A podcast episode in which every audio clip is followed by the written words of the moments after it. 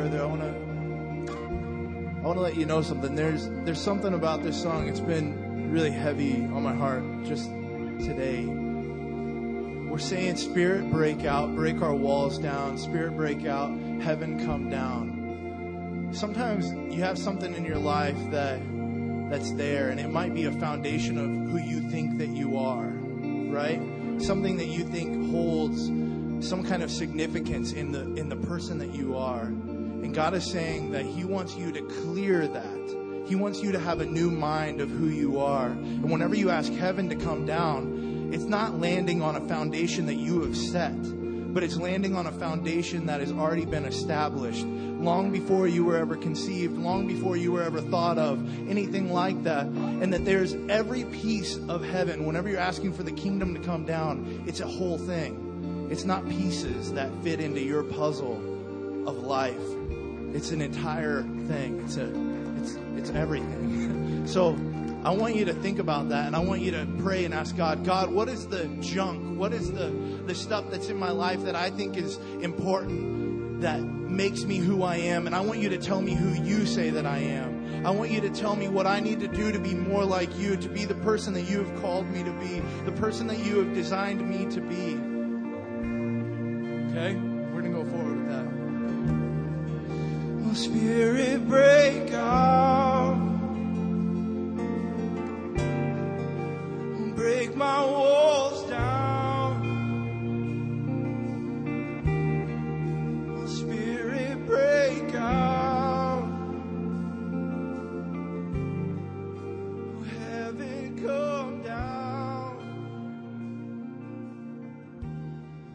My spirit, break out.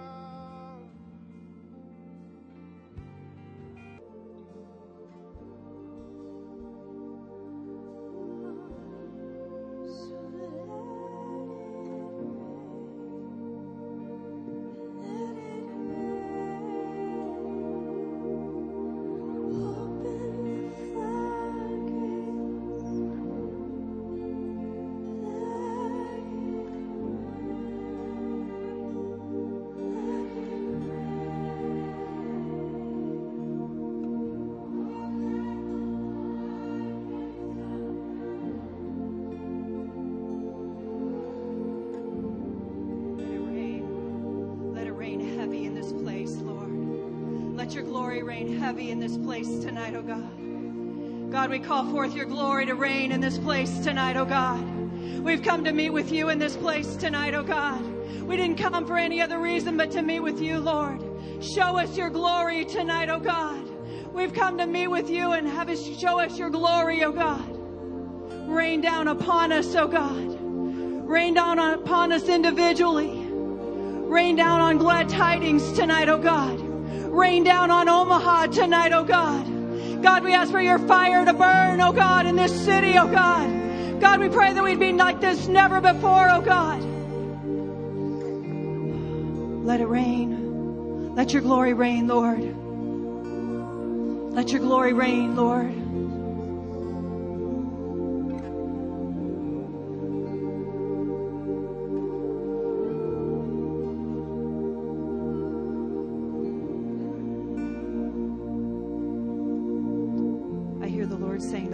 Hot in this place tonight. Move close to the fire because it's hot in this place tonight. Move fo- close to the fire because it's hot and it'll keep you warm tonight. Receive some of the glow from the fire tonight. I'm moving in, Lord. I'm moving in real close, Lord. I want to be hot with the fire tonight, oh God. I want to be hot with your fire and your glory tonight, oh God. You're wonderful, Lord. It's wonderful to worship you.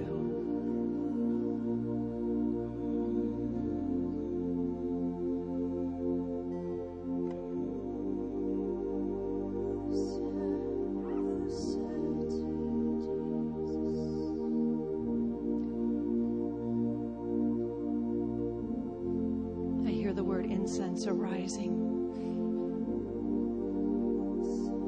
Incense is rising thick from this place tonight. There's a holy smoke rising to the heavens tonight.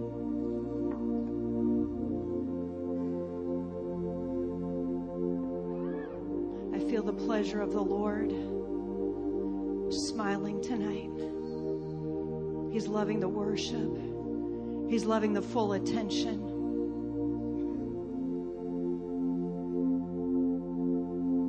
You're wonderful, Lord. You're so wonderful, Lord.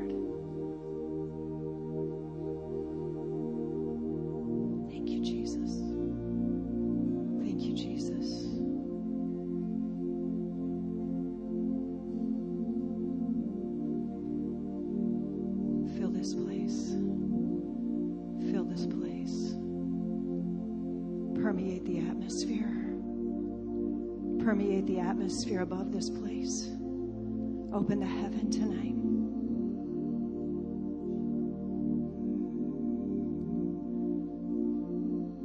Thank you, Lord. Thank you, Jesus. Thank you, Jesus.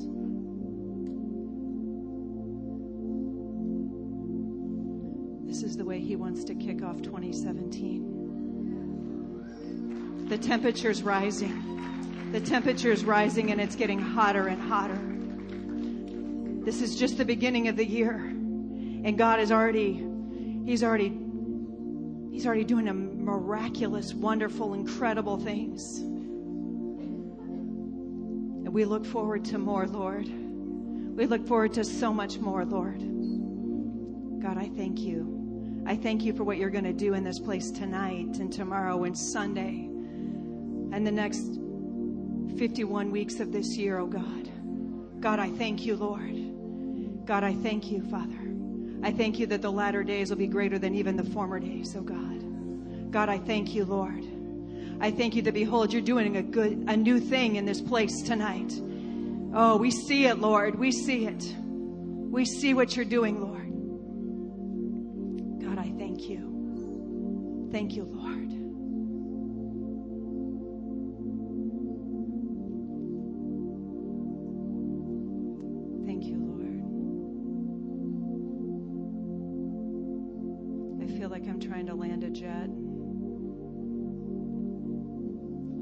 So sweet right now. Would you just take a just take ten seconds and let him just just soak you. Just hold out your hands and just let him soak you. He wants to soak you with his love. He wants to soak you with revelation of him tonight.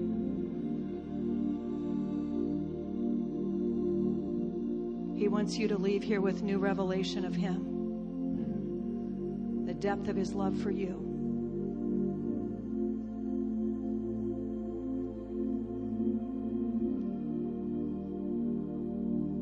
Thank you, Lord. Thank you, Lord.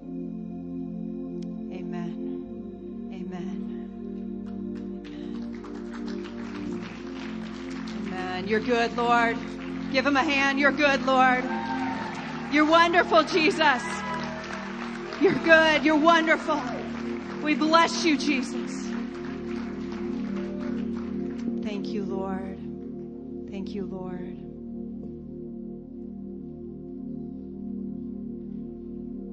There's been great anticipation coming up to this day, this this weekend of what God wants to do. I feel like the Lord just, he said the bowl, those bowls of prayers that you've been praying for the last five and a half years are being poured out. It's time for them to be poured out. There's some of us that have labored day in, day in and day out in the prayer room, and I know you guys have at home too, just waiting for breakthrough. And we believe this is one of those Baal Perazim moments, the Lord of the breakthrough, the breakthrough of the mighty rushing waters that David talked about. But thank you for being here tonight. Um, Corey Russell is our speaker tonight. I'll introduce him in just a minute, but uh, he has a product table with wonderful books on it in the foyer, and they were so wonderful, half of them are gone already. So um, we will provide you with a, with his website so you can order any of his resources online. So um, just a reminder, tomorrow night, same place, six thirty p.m. Come. You know what? Don't just get a little, get a lot. Tomorrow night, six thirty p.m., Sunday morning, eight a.m., nine thirty a.m., and eleven fifteen a.m. I plan on being at all three, but that's not a good idea for everyone because there wouldn't be enough room.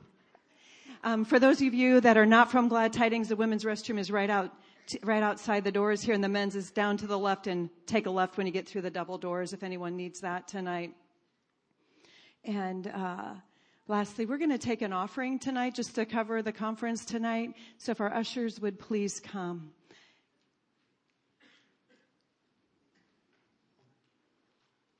Everybody enjoying the worship so far? It was good, huh? It's good. Father, I thank you, Father, for this night. I thank you that you are a good, good Father. Father, I thank you that you bless us, pressed down, shaken together, and running over. God, we just pray, as we offered you worship, we bring you other offering tonight as well. We want to do our priestly duties and just bring offering to you tonight. Lord, I speak blessing over the offering and each person that gives tonight. And those who can't give, I speak blessing over you too in Jesus' name. Amen. I want to introduce our speaker to you tonight. His name is Corey Russell, and he has his family with him tonight, his wife and his two daughters. And I believe he has another daughter not with us tonight, but we're we're so glad to have them here. He comes from I hop in Kansas City. Yeah. And uh, I think it was twenty thirteen. I went to a prophetic conference there, and he was one of the speakers that opened up the service and or opened up the whole conference. And I thought, wow, this guy has revelation from the Lord.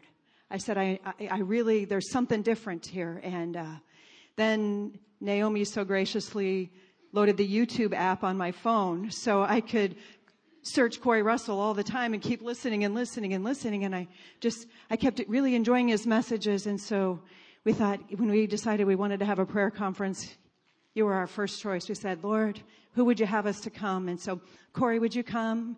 We're so blessed to have you tonight, you and your family. We thank you so much for being here. Oh, what an honor. What an honor to be with you guys. Yeah, I got my beautiful wife, Dana. And uh, go ahead and wave, Dana. And my middle daughter, Maya. Go ahead and wave, Maya. Then we have uh, then we have Hadassah in the back. She's uh, got here. She goes, Where, where's your child care? She wants to go back there and fellowship with all the kids. So she's six. And then we have uh, Trinity, our seventeen-year-old, is in Saint Louis at a, another conference with some friends. So uh, anyway, so we're just kind of scattered everywhere tonight. But uh, it's such an honor to be with you. Was anybody at our One Thing conference last week? I can't find you. Oh, there you are. There you are. Well, you know what it was like, man. We're still recovering, just still just coming in from this One Thing conference, hosting twenty thousand, you know, people. And it was absolutely phenomenal what God did in those four days. And I'm just blown away. And we had uh, Todd White and Bill Johnson with us, and just some special, special times together. And I'm just so buzzed coming into two thousand seventeen. What God has in store. I'm so excited, and I just love getting around hungry people that want to start their year off and say, Jesus first. Jesus first, and we're going to put you ahead of everything, Jesus, in our lives, and set fire to our hearts. And um, it's such an honor to be with you guys tonight. If you have your Bibles, go ahead and turn with me to Ephesians chapter one. Ephesians chapter one. I, I do, I didn't... No, so I just brought out, I've written about four books. I've written books on the knowledge of God, on, on who God is. I've written books on uh, Holy Spirit, on prayer, on meditation in the Word, as well as I've done prayer and preaching C Ds, prayer C Ds that will light a fire in your prayer life. And uh, I didn't bring any of those. The last one is called Ask of Me.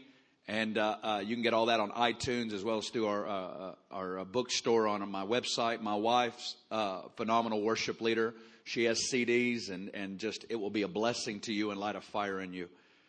Let's just come before the Lord right now. Father, we just bless your name. We just thank you, Lord, that you crown the new year with your loving kindness. You crown the new year with your loving kindness. And we, Father, we just ask you for your loving kindness to come over us here at Glad Tidings.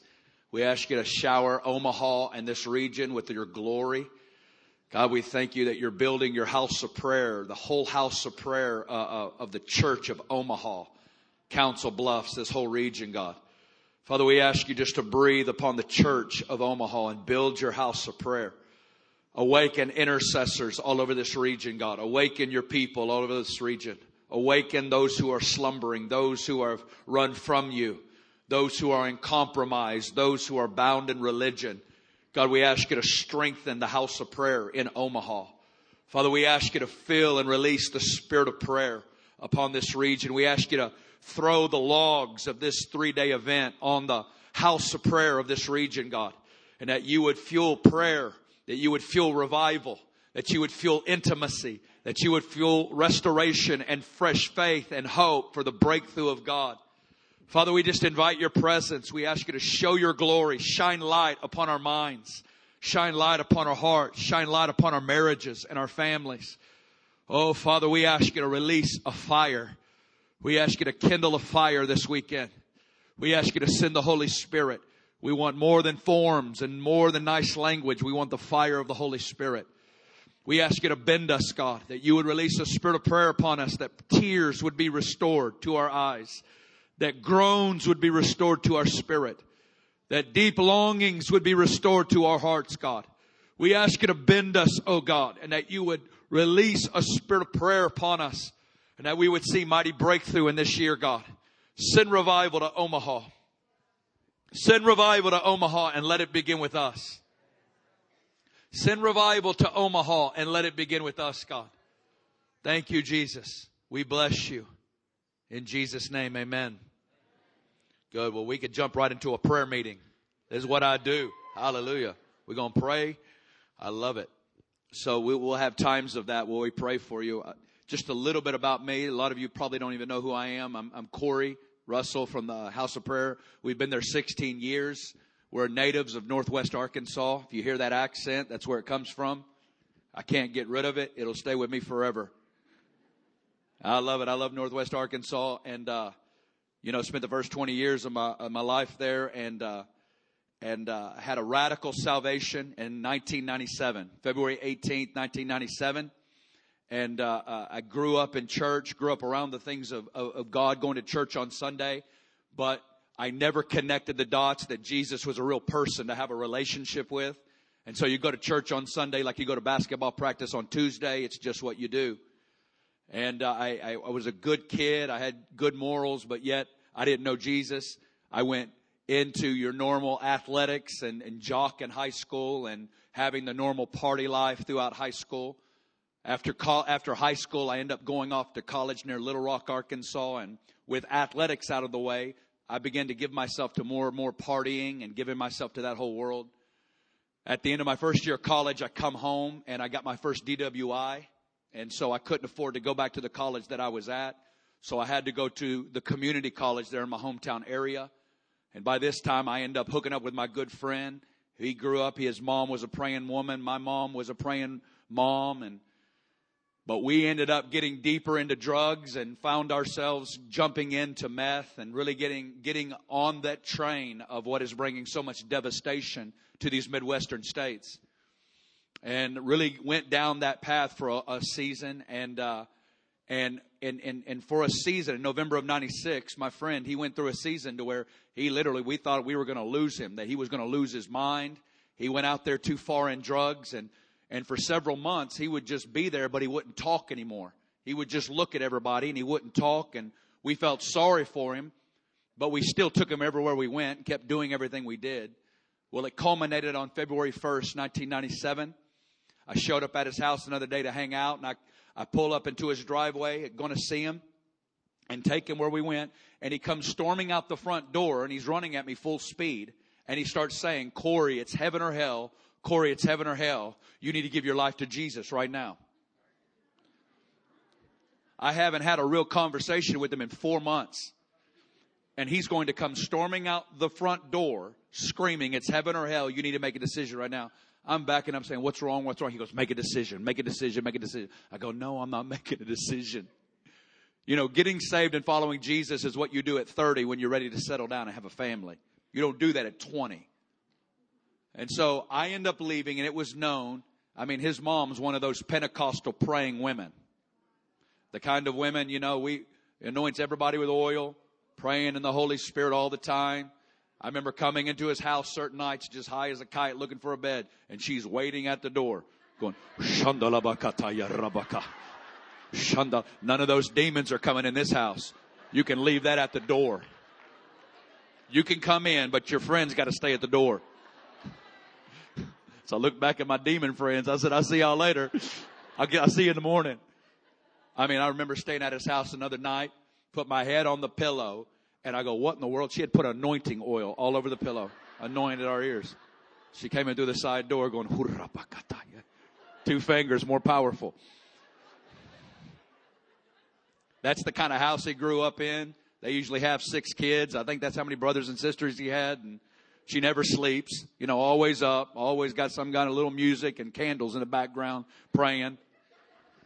She's a, I like to say, a, a devil come out or I'm coming in after you kind of woman. We got any moms like that around here? Praise God for praying women like that. That's why I'm here. And so that's the house. So when you grow up in these kind of houses, it's just T minus ten, nine, eight until you follow Jesus. And so, um, and so he gets, uh, he, he, she leads him to Jesus. She literally was at a T D Jakes conference in New Orleans the weekend before. And he says, come up here and get your children. And she got a breakthrough the week before and then saw it manifest a week later. And so he gets saved and I get angry. I felt betrayed. I put up with his weirdness for four months and he gets saved and I lose a friend out of this. So two weeks later, he shows up at college. And uh, I'm still in college. I'm studying to be a teacher. And he takes me to lunch and he begins to share with me that for four months, the spirit realm was opened up to him. He was seeing angels and demons. He was freaked out. He didn't know what was happening. And it culminated on the very last night where we had been shut up in a little house. And the voice of the Lord broke in the middle of the party. And the Lord says, Satan's raising up an army, but I'm raising up an army too. And I'm calling you out tonight. And I want you to go call your friends out. And so he's telling me this. Now, by this time, I had two D W Is. My license was gone. I was strung out. I didn't want any of this. And he looked me in the face and said, Corey, you need to give your life to Jesus or you're going to die and go to hell. I want to make it clear to you. And I looked him right in the face. I said, dude, just shut up and take me back to school. I'm done with you. He says, fine. He takes me back to school, pulls into the parking lot. Right before I get out of the van in the parking lot, someone came in the van. I now know his name is Holy Spirit. I didn't know who or what it was, but I began to feel a presence move from the right of my body to my left. And before I know it, I'm shaking violently like I'm having a seizure. And I began to see a tug of war battle between light and darkness over my soul. He, my friend pulled in the back of the parking lot, and I guess his mom taught him one prayer because he went for it. He goes, in the name of Jesus, I bind the Antichrist spirit. I guess that's prayer one oh one. You know, you go after this one. And so he binds the spirit. And I literally uh, began to choke and I can't breathe. And at that moment, I knew I had to get out the name Jesus. And so I go to say the name Jesus and all I can get out is G's, G's, G's. And it kept, get, it kept getting tighter and tighter. He's in my ear screaming, say it, say it, say it. And I'm trying, I'm trying, I'm trying. Finally, I remember taking a deep breath. And with all the power inside of me, I just screamed, Jesus, just like that. And right when I screamed Jesus, the hold broke right off of me. And it was like God came and breathed into my mouth at that moment. He jumps out of the van dancing, giving glory to God. And after a couple of minutes, I heard a voice as clear as day coming to my mind. And the voice says, now get out of the van, get on the pavement and give me your life, your mind. Just like that. And so I jump out of the van into the pavement. It's February eighteenth, ninety-seven, a college parking lot, kids running everywhere. And I start screaming at the top of my lungs, Jesus Christ, I give you my life, I'm yours. Jesus Christ, I give you my life, I'm yours. At that moment, I experienced the greatest miracle ever. It's the miracle of the new birth. I passed from death to life. In that moment, I was instantaneously delivered of all addiction, all sexual addiction, drug addiction, alcohol addiction. Thank you, Jesus. I believe in the power of Jesus. I experienced a mighty baptism in the Holy Spirit. And within what began to happen is that within a month, I had a drug ring of friends that had encounters like that or bigger in their explosions. I end up leading my little brother to the Lord who goes crazy in the high school. And over the next six months, we began to see a, a church, something like this, begin to host five meetings a week till three in the morning. My brother ended up going crazy in the high school. Half the high school came to Jesus. We saw a move of the Holy Spirit, and I got addicted to the presence of God. I spent those first six months, and I connected the dots that what we were experiencing in that in that move of God was the result of the years and decades of faithful intercession. It was those praying women that held the ropes, and I knew that I was reaping the fruit of their labor. And so I began to connect as a twenty-year-old freak right out of the world. I began to connect with those older women. And for the first two years of my salvation, I had three best friends, two fifty-year-olds and one eighty-year-old woman. And these girls taught me how to pray. They taught me about early morning prayer, about late night prayer, about you don't need your favorite C D or song on to pray. But you stir your own self up in the Holy Spirit and you lay hold of God. And I'm grateful for what I learned in that early season.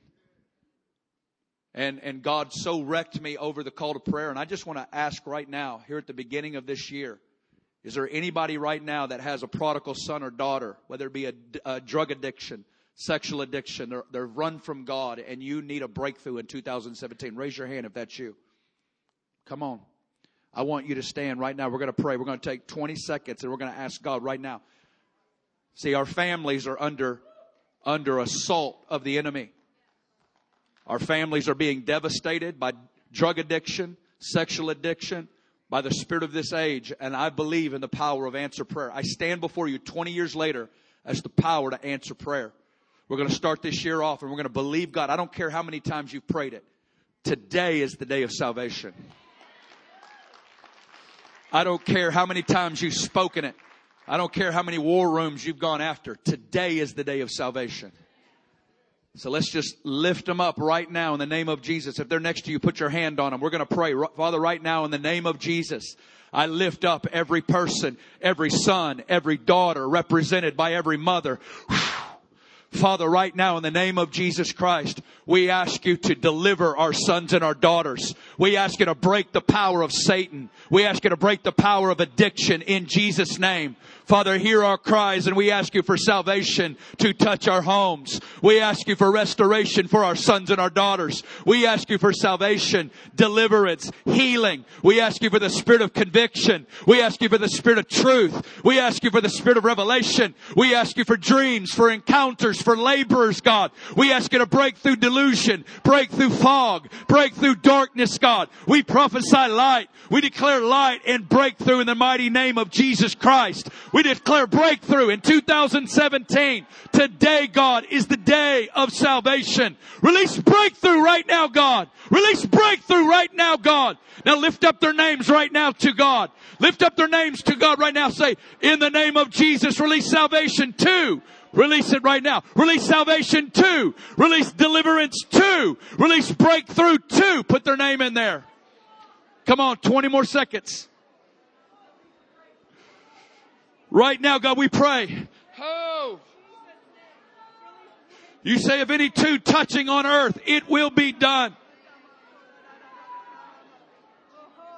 We speak into the heart of the living God. You are the living God.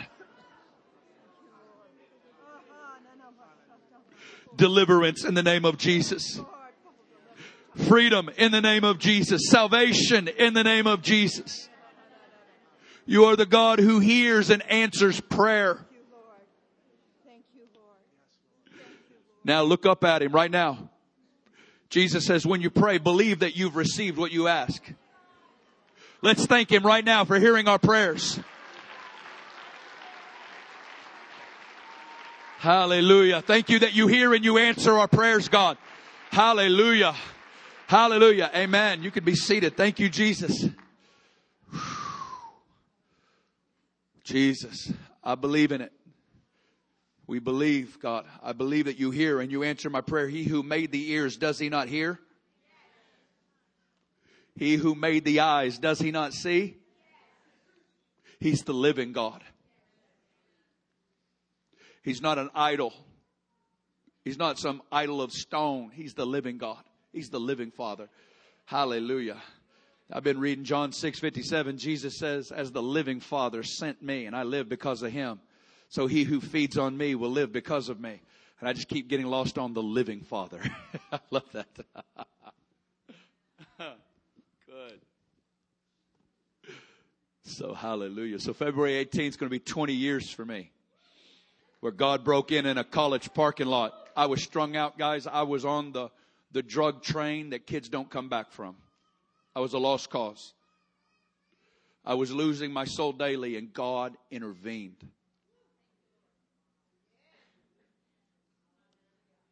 Isaiah sixty-four says, no one has seen any God like you who acts on behalf of those who wait for him.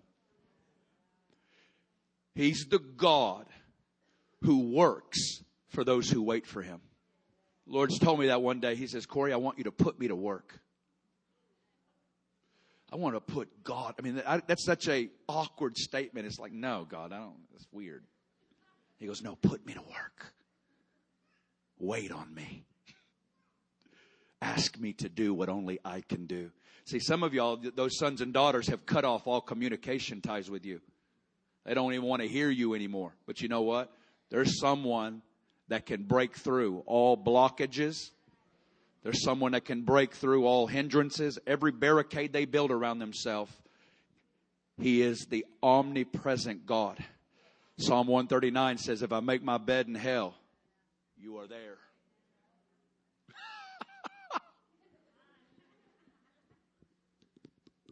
I love that. Which means there is no place. Maybe they can shut you off and block you off social media and block your phone number. They can't block God's. They can't block God's. Anyway, so take faith in that. Jesus. Well, I want to look tonight. We were singing about it. I'm just, we're singing about the glory of God. And I'm just so grateful. Thank you, Lord. I want to look at a, a prayer, what I believe is one of the most important prayers that we need to know and be praying in this hour. When we talk about a prayer conference, or we're talking about we want to grow in prayer. Prayer, the first thing you need to understand about prayer is it doesn't begin with your shopping list of things you need God to fix in your life. We may talk about this sometime in this weekend, but it blows me away that the disciples spent three years with the Son of God and they didn't come out of it saying, teach us to preach. They didn't come out of it saying, teach us to deliver or teach us to prophesy or teach us to do miracles. They watched the Son of God's prayer life. That's what God in the flesh produced in those who watched him the most. We want your prayer life. They go, teach us to pray. And we've all known the Lord's Prayer since we've been in our mother's womb, many of us. We've been saying it at football games, and I believe it contains the greatest insight into cultivating a life of prayer. The very first line, it's like Jesus tells us, okay, write down all your shopping list of things you need me to fix. Heal this, deliver this, save this, do all these things. Write it down. Now give it to me. He goes, good, you got it? It's like, he goes, here, Jesus, here's my letter. He goes, good, you got it? He goes, we're not going to begin with you informing me of things and putting me on trial for things that if I don't break in on your timetable, you're going to live angry, offended, and distant from me. He says, when you pray, say, Our Father, who art in heaven, holy is your name. Now, we all know that. You've known that forever. But that is profound because it says more important than what you're asking is to whom you're asking and where he lives. Are you with me tonight? He doesn't begin with request. He begins with you need a breakthrough into who you're talking to. You need a breakthrough because whatever you view, whatever you think of, of who you're talking to, when you close your eyes, will be the foundation to intimacy and power, or it will be a, it will be the foundation of, of, of believing nothing. You will only believe what you see. And I'm here to tell you, you're not talking to a middle class working dad with seven billion children. And that's what most of us view when we say, when we say our prayers at night. We picture we're one more mouth in the bread line that needs something from God. And I'm here to tell you, it's time for religious ceilings to get broken through. It's time for religious ceilings to get broken through. It's time for the atmosphere of these six inches to get altered and shifted. Because I promise you, when you begin to grow in the knowledge of who you're talking to, prayer is the automatic release. Because he says, okay, you pray, our Father who art in heaven, holy is your name. Thy kingdom come, thy will be done on earth as it is in heaven. It's called connecting to where he is and who he is. And from that place, we release that into the earth. We're not there yet. Let's look at this prayer in Ephesians one, verses sixteen through nineteen. I believe this is a very important prayer for us. We're going to talk about the knowledge of God tonight. I love this. Paul says, good, now that you're saved. Let's look at this in verse fifteen of Ephesians one. He goes, therefore I also, after I heard of your faith in the Lord Jesus and your love for all the saints, I do not cease to give thanks for you, making mention of you in my prayers. Here it is, verse seventeen. Paul keeps praying this prayer. I hear a lot of people say, why do I need to keep praying the same prayer over and over again? That right there is why. Paul says, I keep praying that the God of our Lord Jesus Christ. Everybody say the God of Jesus. And then he calls him by a specific name. He calls him the Father of glory. Everybody say Father of glory. Whew. He says the God of Jesus. What is that? The Father of glory would give to the church. Would give to those who have love for Jesus and who are in the kingdom. He prays that the Father of glory would give to you the spirit of wisdom and revelation in the knowledge of him. And then he prays specifically for three things. That the eyes. Everybody say eyes. Eyes. Say it again. Eyes. Eyes. Say it again. Say eyes. Eyes. That the eyes of your understanding, the eyes of your heart would be opened. And that you would know three things. That you would know what is the hope of his calling. That you would know what are the riches of the glory of his inheritance on the inside of you. And that you would know what is the exceeding greatness of his power towards us who believe. Now that's a fancy way to say what I'm about to tell you. Here is the prayer that I have summed that up into. It's this. God, wake me up. God, wake me up. God, wake me up. Deliver me from a slumbering spirit.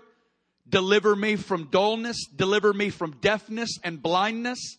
Deliver me from a religious spirit and wake me up to who you are. Wake me up, God. Paul's praying for the Ephesians church. And he's praying for the church of Omaha. And he says, good.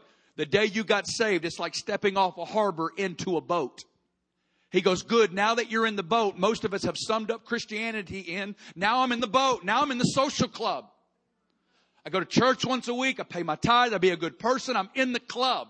And Paul says, no, no, no. You got to understand. You just stepped off the harbor into the boat, but the boat's still connected to the harbor. My prayer for you is that Holy Spirit would cut the ropes of that boat and that you would begin to sail into the Pacific Ocean called the revelation of the knowledge of God. No, no. The revelation of the knowledge of God. He says that is what Christianity is about. It's about the search and the discovery of a man. The search and the discovery of God. That is the fascination of Christianity. We have turned it into forty-five minutes and twenty bucks. We've turned it into forty-five minutes and twenty bucks. And I love forty-five minutes and twenty bucks. But he says, make no mistake about it. It's, you have been brought into a family. You have been born into an everlasting reality. And it is about fascination and awe and wonder with the most beautiful and glorious man that has or ever will be. His name is Jesus Christ. And you need a wake-up call. You need a wake-up call that you're in a paddle boat and he's the Pacific Ocean. And you don't know anything. No, no, no. You don't know anything. You don't know anything. We don't know anything. We're at the beginning of the beginning of the beginning. You know what Job says in Job twenty-six? He says Genesis one is a whisper. He says, but the thunder of his power, who can understand? Which means this. If Genesis one is some of the greatest power we've seen, Job says, he's just whispering. We haven't seen anything yet. Paul in Ephesians three eight says, I want to preach the unsearchable riches of Jesus Christ. And Paul says, good, I'm praying for the church of Omaha to get delivered from what they think they know, to get delivered from religion, and to get birthed into the spirit of revelation. I'll tell you, the spirit of revelation has you perpetually like this forever. The spirit of revelation has you looking at the verse you thought you knew and realizing you don't know anything. The spirit of revelation will hit you and have you weeping, asking questions like, when did God begin? Oh. Have you asking questions about, what are you like? Who are you? I want to tell you, it's time that we just chunk, chunk all the, all the, the wrong images that we have of God. Guys, I want to tell you, it is time to get back. Prayer, as well as every other reality in the Christian life, comes down to one question. Who do you believe God to be? Who do you believe God to be?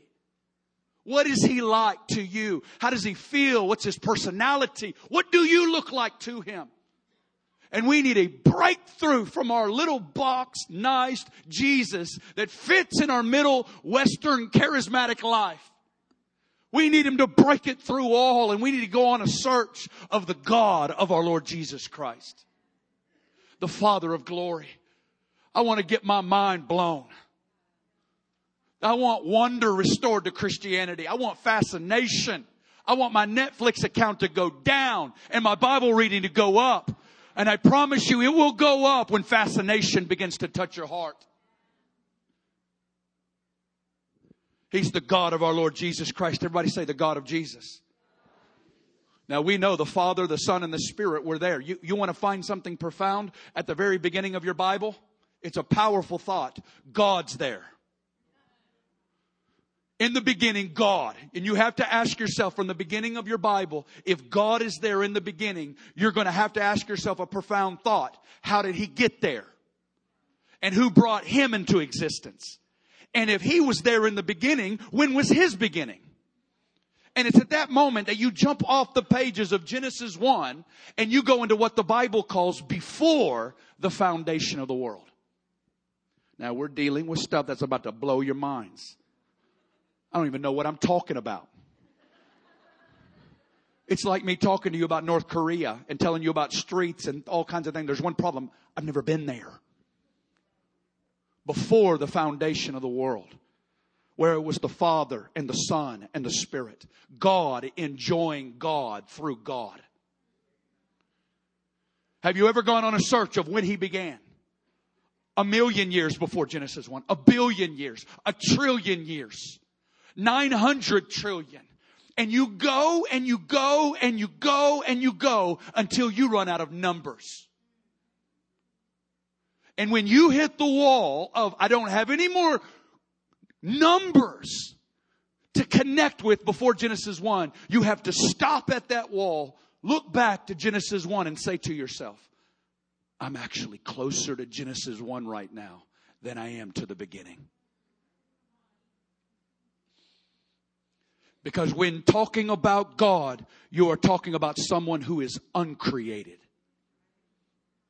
Someone who is without beginning. Someone who is alpha, who is first, who is without limitations, without beginning. There is no beginning. That just sits there and it blows our minds because everything that we know has a beginning and has an end. But when dealing with God, he doesn't have a beginning. He's the eternal God. Psalm ninety says, from everlasting to everlasting, you are God. Jesus in Revelation one says, I'm the Alpha, I'm the first, I'm the beginning. He's the eternal God. Why is that powerful, Corey? Because you've got to settle it that if he is eternal, his love is an everlasting love. His mercy is an eternal mercy.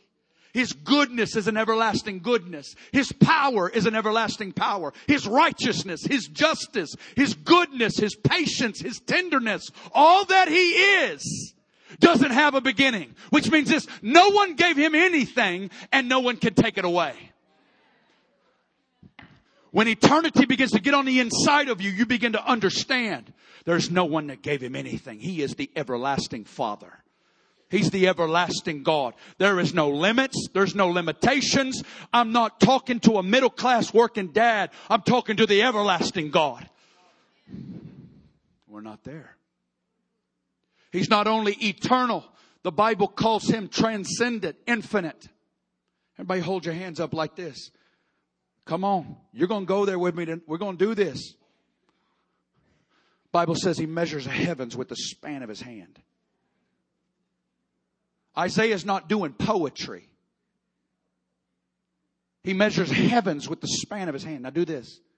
He measures all the waters in the palm of His hand. He weighs all the mountains in scales. The nations are but a drop in the bucket before Him, and the inhabitants are like grasshoppers. He hangs the earth on nothing. Who is like our God? Who are you talking to? Who are you talking to? Who are you talking to? And this person is my Father. This person is my Father. He is rich in love, rich in power, rich in wisdom, rich. He's the infinite God. Have you ever read the book of Job? Tough season. How does God comfort a suffering man after thirty-six chapters of his friends giving their best advice? God shows up in a tornado and He asks a hundred questions to a suffering man with the same answer. Were you there when I did Genesis one? Were you there when I hung the earth on nothing? No. Were you there when I told proud waves they can come this far and no more? No. Do you know how to exercise the might of your arm and to humble the proud? No. Why would God, and then God starts talking about hanging constellations and knowing all their names. Little Bear, Big Bear, Orion, and all her little cubs. And then He starts talking about, do you know the mating season of the deer? Do you feed little lion cubs in the middle of nowhere? Do you send lightning in the middle of the wilderness just because? Why is God going to ask a suffering man a hundred questions with the same answer, ranging from everything of cosmos to the most minutest details of creation? Why is God going to give him this quiz on his deathbed? Because He's saying, Job, if I have Genesis one on my resume, I'm upholding constellations by the word of my power, and at the same time taking care of little unknown, unnamed creatures that nobody knows about, and I'm upholding everything together at the same time. Then surely I know how to take the crowning jewel of my creation, you, and bring you forth into the fullness of your destiny with perfect wisdom and perfect power. Which means this, shut up, I know what I'm doing. Whenever your mind gets to accusing God, hear this, shut up, I know what I'm doing. Who is like our God? There is no one like my God. There is no one like Him. We're talking about God and His transcendence and infinite. We could talk about the journey of Jesus. Oh my goodness. He's called the Father of glory. Everybody say Father of glory. Say it like you mean it. He's your dad. Say Father of glory. Jesus calls Him Father in heaven. James calls Him Father of lights. Hebrews calls Him Father of spirits. He's Abba. Romans eight says we cry out Abba. Abba. Abba. He's Abba. My spirit belongs to Him. He's my Father. Hallelujah. He's the Father of indescribable light and beauty and glory. He dwells in unapproachable light. Psalm one oh four says that God is light and in Him is no darkness at all. You got that one? Psalm one oh four says He wraps Himself with light. He wraps himself with light. I'm wearing clothes, Banana Republic shirt. I love the non-irons. I'm a big hate ironing guy. He clothes himself with light just to enclose his glory and his nature. He's the Father of glory. First John says that God is light, and in him is no darkness at all. You know what that means? There's not one hint of vindictive nature on the inside of him. Not one hint of manipulation. Whew. There's no darkness inside of him. He is light. Hallelujah. You know what it says about Jesus in the New Jerusalem? There'll be no need for the sun or the moon in the city. The Lamb will be the light of the city. Now that sounds really cool. Do you understand how big that city is? It's from here to L A in width. Think about one man turning himself on. And one man lighting up the eternal city with him own self. When he says, I'm the light of the world, he ain't playing.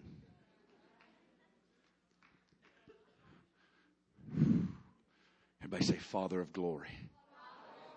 Everybody say glory. glory. Say it softer. Say glory. glory. I love that word glory.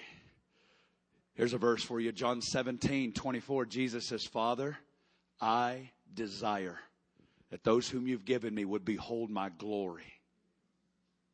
Second Corinthians talks about that the light of the knowledge of the glory of God shining in the face of Jesus.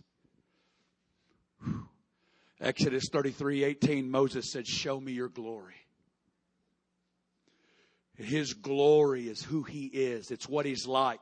It's his very own radiant sun. Jesus is the glory. It says in Hebrews one that he is the brightness of the Father's glory. This five foot seven Jewish man containing the fullness of the Godhead bodily. God himself, creator God, walking the earth. We need to get our minds blown. We don't know nothing. And that's the beginning of Christianity. When you get your piggy bank bankrupted and you get tapped into a Swiss bank account of trillions.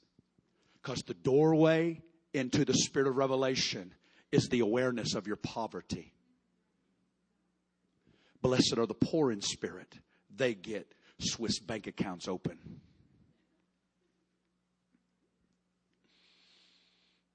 He will never give rich more. Poverty accesses the riches. And poverty is called self-awareness. Poverty is self-awareness. Jesus. John nine, Jesus says, because you say you see, your sin remains. He says, I just want you to be in touch that you don't see like you think you see, and I'll help you see. In Revelation three, to the church of Laodicea, he says, I counsel you, buy from me gold, eye salve for your eyes. He goes, you keep saying you see. Here's a problem. Your thoughts on reality and mine are two different things. Poverty is God, give me your assessment of my reality. I don't want how I compare myself with the church down the road or the family down the road. I want your assessment of me. He's called the Father of glory, Jesus. He wants to restore wonder to the church in Omaha. Turn with me to Revelation chapter four. Come on.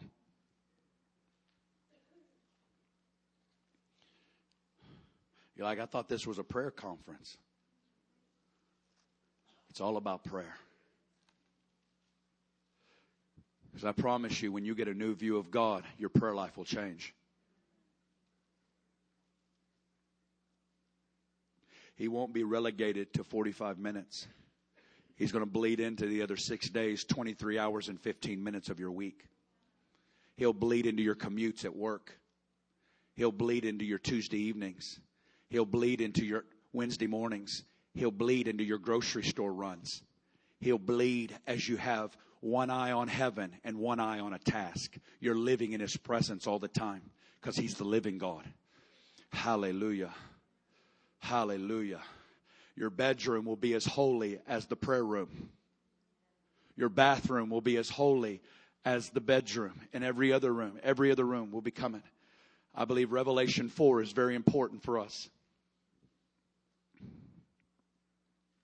When the disciples said, teach us to pray, Jesus says, well, you need to understand.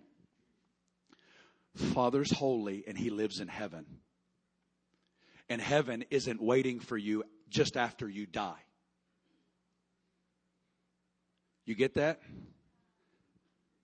You have access to heaven now through the death and resurrection of Jesus Christ.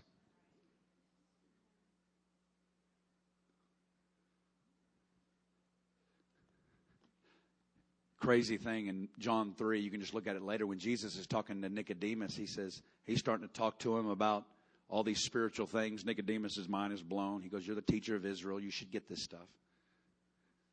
He goes, I just want you to understand that though you see me now, the Son of Man's also in heaven right now. Just messing with him. He goes, I want you to know you're looking at the Son of Man, but the Son of Man's in heaven right now too. I want you to begin to understand that you have access to the throne room of God. Matter of fact, the Bible says that our citizenship is in heaven. That's not some little place. Our spirits are with Christ. We're hidden in Christ with God. And Colossians three says, if you've been raised with Christ. Everybody, who in here has been raised with Christ? Three of you. You know what Paul says? He says, if it's true and your spirit has been raised with Christ, he goes, you take these six inches and you set them on things above where Christ is, sitting at the right hand of God. And he who is your life, when he appears, you will also appear with him in glory. Take these six inches, shift them from temporal thinking, earthly thinking. Paul says we don't look at things which are seen, for they're temporal. But we're a people connected to unseen things. We live with unseen things more real than what is seen, tasted, touched, and heard and felt. That is the great divorce from the spirit of this age. We have been delivered. Our spirits are there. Our minds are there. And we pull the two down.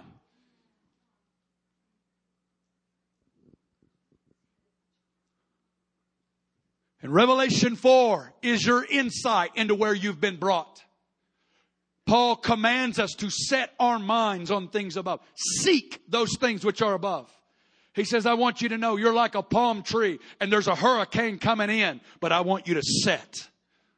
I want you to seek. The world is screaming only how beautiful, how big, how successful, your best life now. Everything's about now. Everything's about now. He says, I want you to connect to the eternal. I want you to declare to the world, it's a lie. There is more. Yes, God's going to bless us. He increases us. He prospers us. But we're not a people that are caught in the seduction of this age and its value system. We're a people whose value system is connected here. And our eyes are connected to the unseen. Are you with me tonight? Come on, run with me. We're going to have to have some corporate deliverance. Revelation four, the Apostle John, he's an old man who's been exiled to the island of Patmos. He has an encounter with Jesus in chapter one, gets seven letters for seven churches in two and three. And then in chapter four, whoo, get your seatbelt on. This is what Jesus was thinking when he said, our Father who art in heaven, holy is your name. Because Jesus has been living here forever. Revelation four, John says, and I saw a door standing open in heaven. Get a hold of this. Come on, get there with me. Revelation four, verse one. And I saw a door standing open in heaven. I declare over Glad Tidings. I declare over your life. And I declare over Omaha. There is a door standing open in heaven. Hallelujah. Hallelujah. There's a door of encounter. There's a door of revelation. There's a door of visitation. There's a door of encounter like you've never had. There is a place of coming out of religion into the spirit of revelation. Whew, there's a door standing open in heaven. And the first voice which I heard was like a trumpet. And the voice said, "Come up here." And I prophesy that to your spirits. Come up here in two thousand seventeen. Come out of religion. Come out of compromise. Come out of bondage. Come out of religion. Come out of covetousness. Come out and come up. Come up here. Because God says, I want to show you things.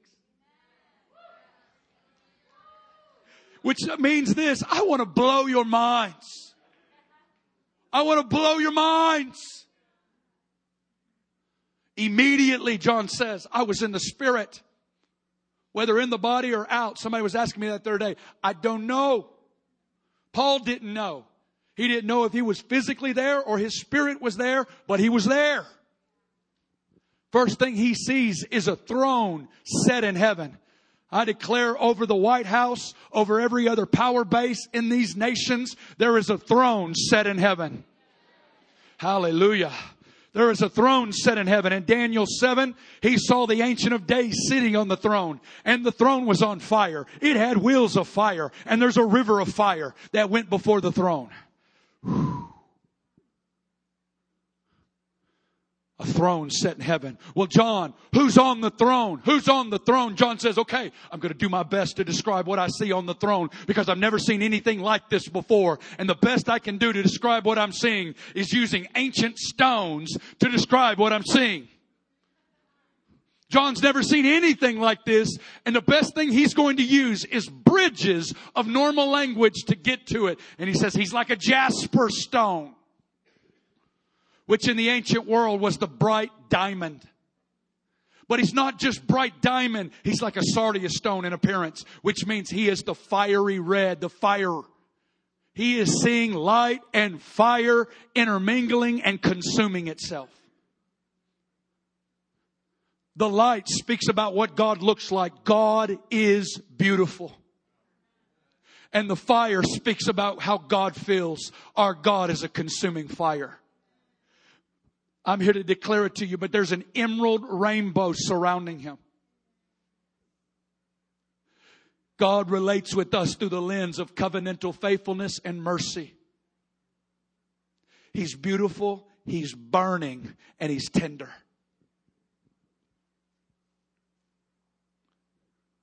He's beautiful, he's burning, and he's tender. The very next verse, we see twenty-four thrones surrounding that throne. Guys, I'm here to tell you this isn't Disney World, what I'm reading to you. This is happening right now. I, I want you to understand that. This feels foreign. I promise you the first time I heard it was in nineteen ninety-nine. And he could as well have been talking Chinese, Mike Bickle. I didn't understand a word he said. But my spirit was stirred. And I'm like, this was his message, fifteen doors into the beauty realm. And I'm like, God, I want to know the beauty realm. I want to touch beauty. I want to touch beauty. Don't you want to touch beauty? When you touch beauty, you don't get seduced by the beauty of this age. No, it's really good.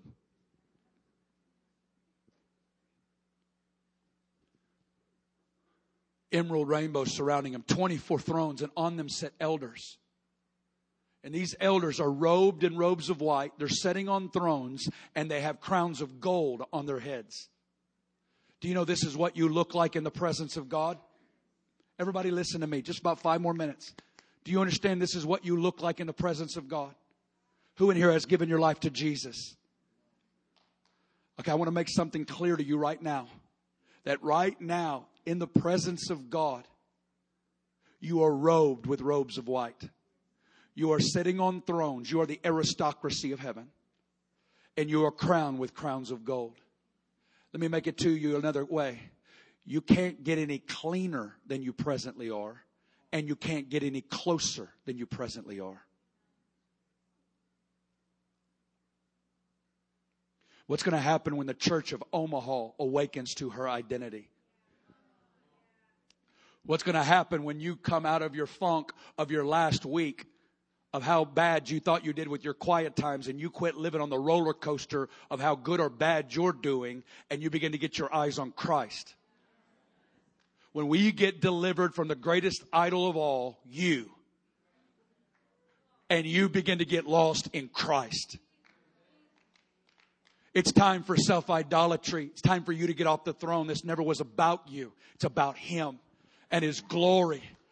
It's time for you to quit arguing with powerful blood that speaks a better word than that of Abel. It's time for you to quit arguing with God to keep you in second-class citizenship status forever. You are robed in robes of white. You are sitting on thrones, and you are crowned with crowns of gold. He's given you access to His very heart. Do you know it? Do you know it? He became sin for us that we would become what? The righteousness of God in Christ Jesus. What's going to happen when the church wakes up?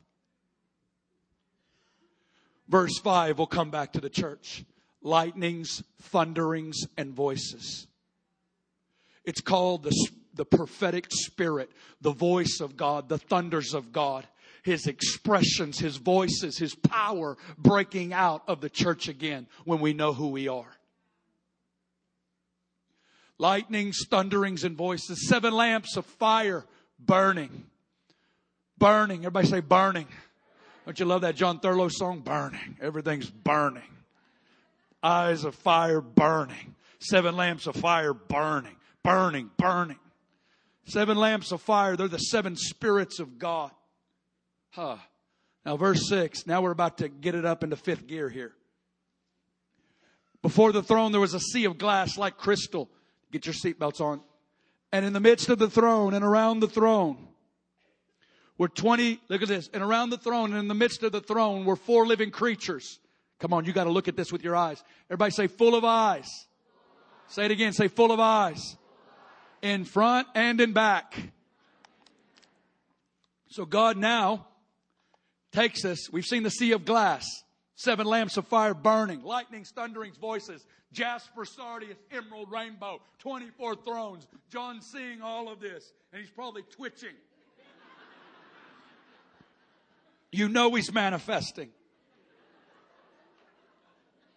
Now we're about to go to Manifestville. Four living creatures. Full of eyes.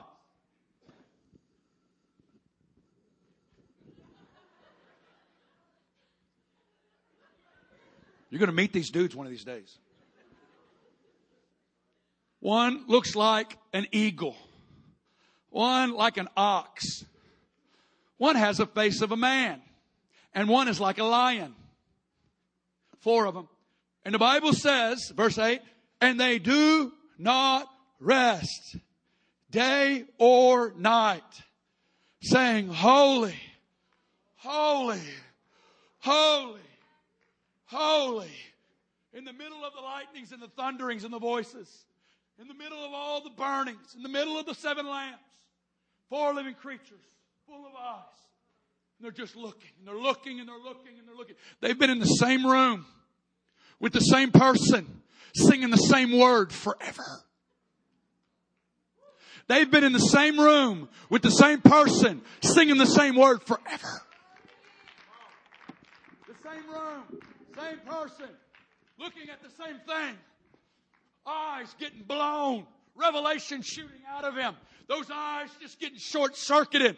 And all they can say is, holy, holy, holy. Which in our language means, I've never seen Him like this before. How can you say you've never seen Him like this before? You've been in the same room with Him forever.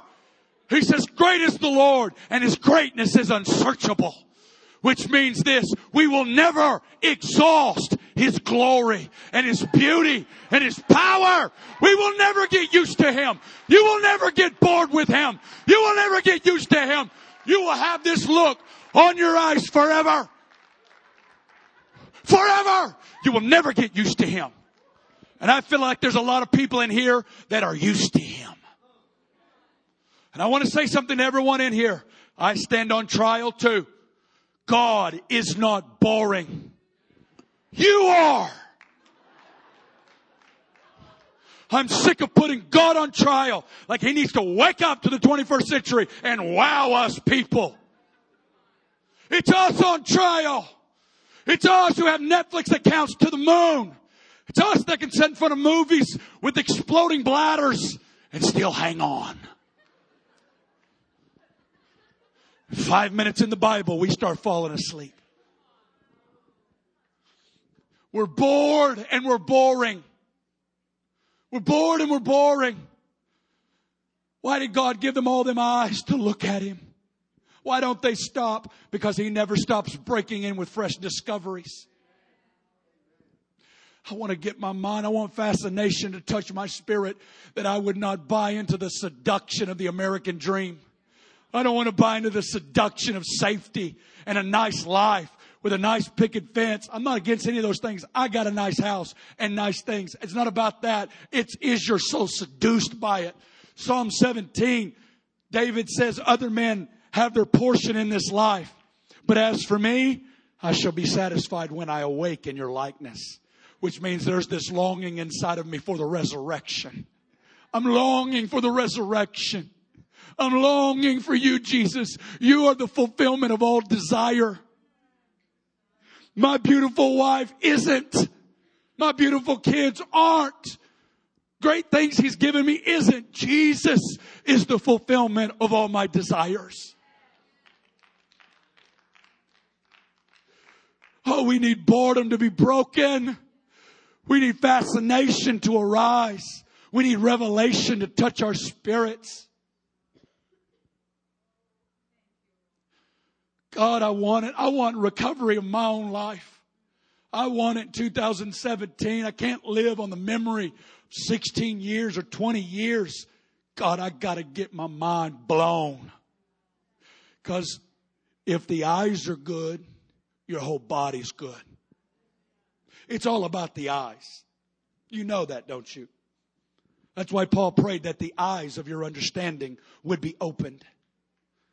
Christianity comes down to, what are you looking at? That's why pornography is raping the church. What are you listening to? What are you looking at? Well, I'm looking at stock market all day. Some of that, that's your job. Others, it's your seduction. What are we looking at all day? Jesus says, if the eyes are good, then your body will be good. He says the eyes are the window to the soul.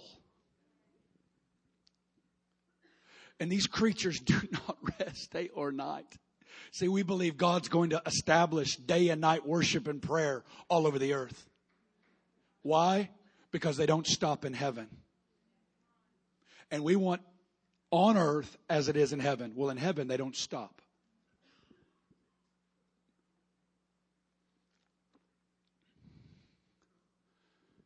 I believe he wants to awaken something strong in Omaha. I feel it in my spirit all night.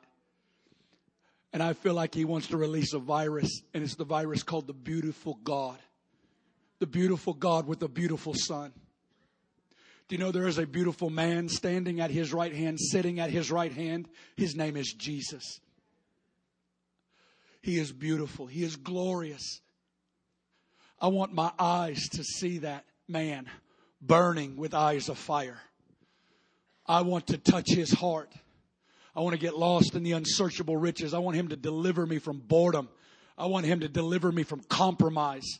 I want him to deliver me from religion. I want him to awaken a fresh pursuit. Do you know why we get settled? It's because we think we've arrived. That's why people get complacent. They will never say this to anybody, but they, there's nothing more to learn. I got this. Revelation will keep you with this desperation your whole life, because you realize you're at the beginning of the beginning of the beginning of the beginning. That's why Paul could say in Philippians three at the end of his life, that I may know him. Paul, stop it. Quit being religious. You know him. He goes, apparently you have a small view of him, because I'm in a paddle boat and he's the Pacific Ocean. I believe he wants to touch our eyes tonight. I believe he wants to touch us with the spirit of revelation. I believe he wants to knock off barriers off our spirits and release a groan and a cry for more. I heard Jeremiah thirty-three three tonight. Call to me, and I will show you great and mighty things which you do not know. Whew. There is a groan that he wants to release in your spirit that will awaken the things that you've never seen before. Amen? Let's stand.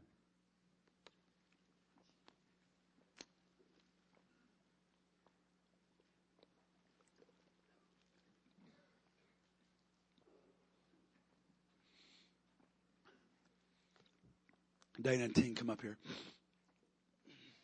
We're going to give our eyes to Jesus tonight. I have one purpose in a Friday night meeting. It's called repentance. Repentance may look like, for some of you, a deep pain over areas of compromise in your life. But repentance is about, God, I'm shifting the way that I think. And I'm going on a search and a life of repentance.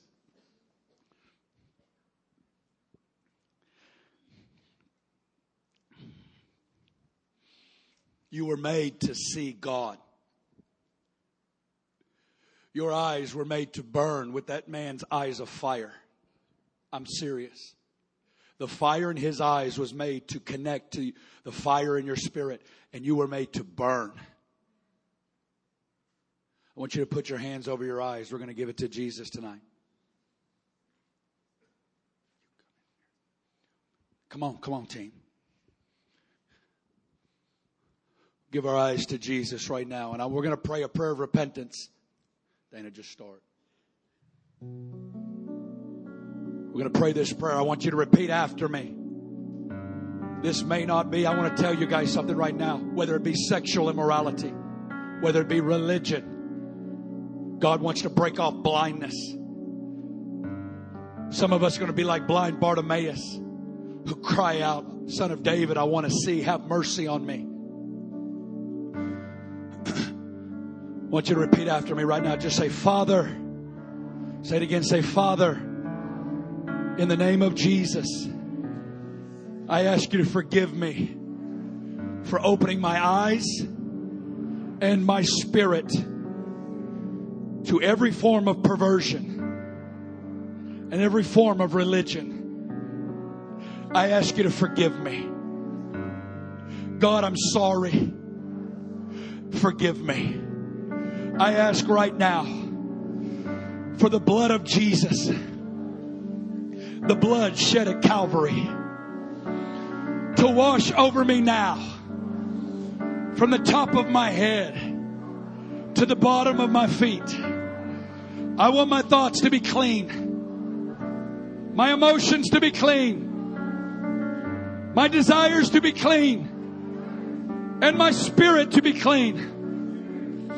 I receive your cleansing. I receive your washing. Wash me now, Jesus. In the name of Jesus, I shut every door to darkness. I renounce every tie to darkness. I break agreement with darkness. And in the name of Jesus, I open up new doors. Come on. We're not going to get religious tonight. Yeah, keep it right there. Say, in the name of Jesus, I open up new doors. In two thousand seventeen, I open up new doors. Doors of light. Doors of truth. Doors of encounter. Doors of revelation. In the name of Jesus. Satan, I command you. Leave my mind. Leave my emotions. Leave my desires. You're not my master. And I'm not your servant.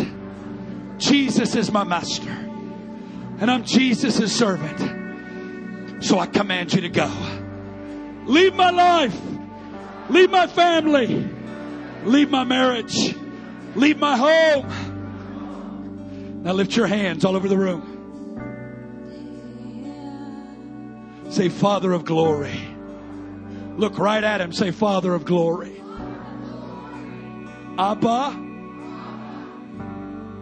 give me the spirit of wisdom, revelation in the knowledge of Him. That man at your right hand, I want to see him like I've never seen him. I want to encounter him like I've never encountered him. Take me up through that open door. Encounter my spirit with the fire, with the glory, with the wind, with that river.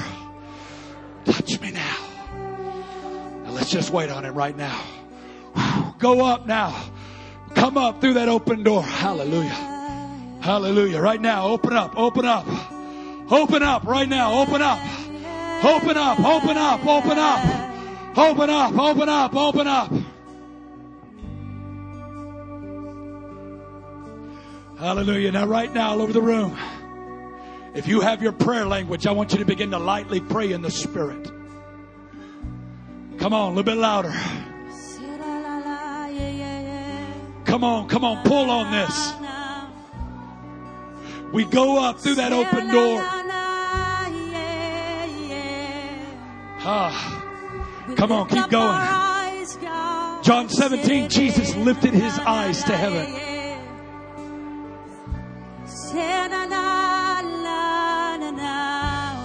Come on, push in.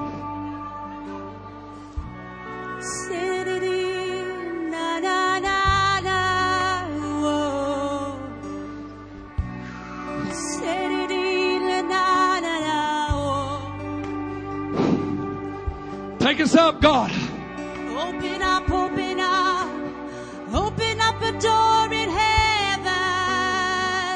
Sherababa, we lift up our eyes, God. Sherababa, release the angels of God. Yeah, John one fifty-one. Angels ascend into sin. Light, light, light. Hey. Made you way too small in my eyes, God. Come and lift my vision higher. I've made you way too small in my eyes, God. Yeah. Break off dead religion even now. Break off boredom even now. Open up my eyes. Yeah. Open up my eyes.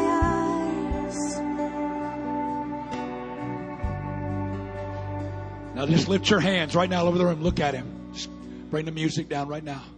Here we are, God, right now. Dana, keep playing. Father, Father of glory, right now, I declare a shift over everyone's lives right now in the name of Jesus. I thank you right now that the power of witchcraft is being broken in Jesus' name. That the spirit of sorcery and divination is being broken in Jesus' name. I declare that Jesus Christ is the door, and the door is open. I declare the heavens open over your life. John one fifty-one, angels ascending and descending. Let's sing this song. I want to ask right now. Yeah. The heavens as we look to. You shine your glory as we rend our hearts.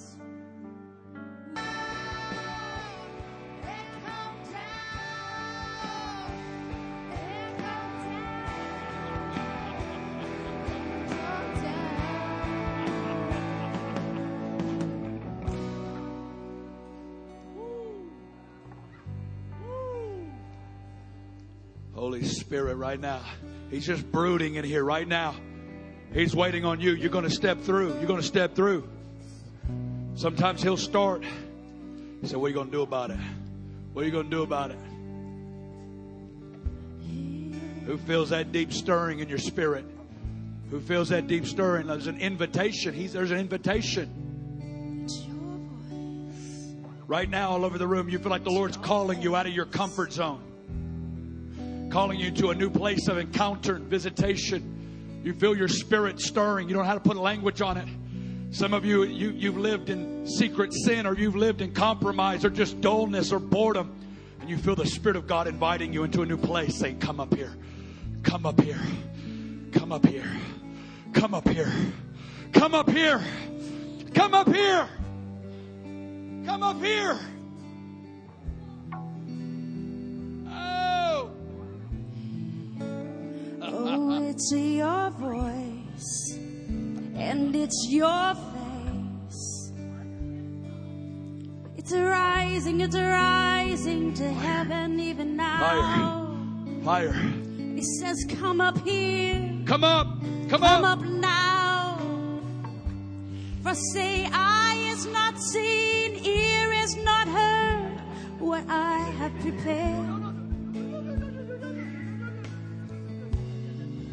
Come up here. Come I feel like the Lord's saying, now. Come up here.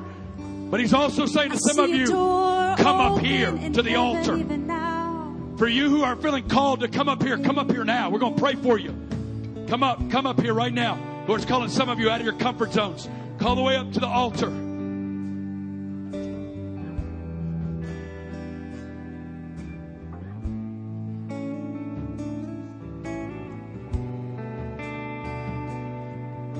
Come, Holy Spirit, right now. Let's all open up our hands. Come on up here.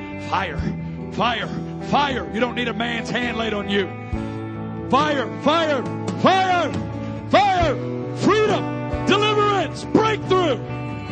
Come on, cry out to Him. Jeremiah thirty-three three, call to me. Come on, come on, come on. Lift your voice. Yeah, my, my, my, yeah, yeah. Open up the heavens. Say, my, my. Come on, call to me. Say, my, my, my, yeah. Come on, faster. We lift up our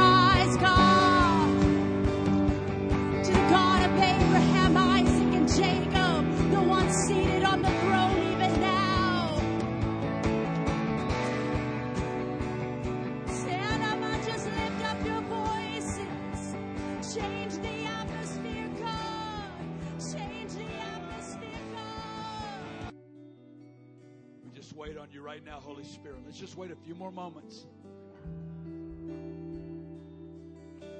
Show me your glory, God. Show me your glory right now. Lord, it's breaking off discouragement right now. It's breaking off depression right now. Oppression right now. A spirit of heaviness. Releasing a garment of praise. Beauty for ashes. Joy for mourning. Garments of praise for the spirit of heaviness.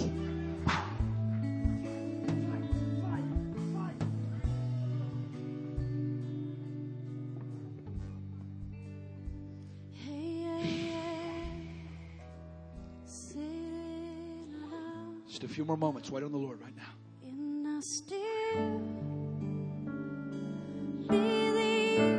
Jesus. Here in this way.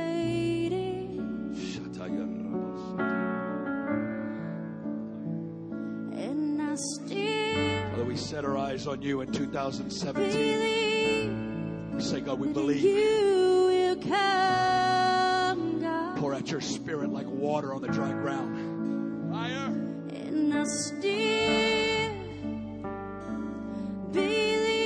Our sons and daughters. Here in this way.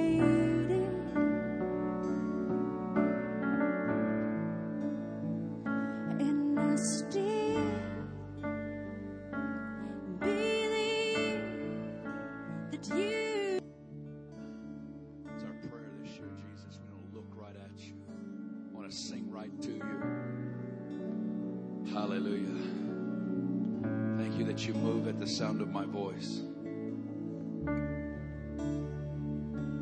Give us dove's eyes in two thousand seventeen. I want to look right at you, Jesus. You know, a dove cannot look to the left or the right, only look straight forward. Give us dove's eyes in two thousand seventeen, Jesus. Give us eye contact with you. Hallelujah. Open up the eyes of our hearts.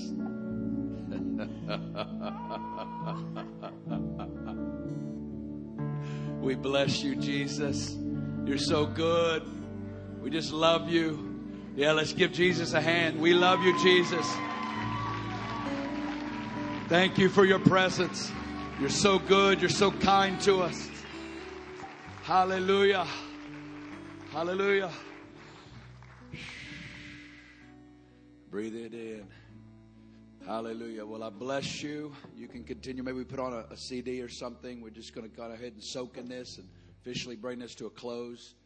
We'll be back together tomorrow night at six thirty. But just track with us. We're just going to keep building on this all weekend and just see what the Lord does. Thank you, Jesus. We bless you. We honor you and we love you. In Jesus' name. Amen. Amen. Amen. Bless you. Bless you. Bless you.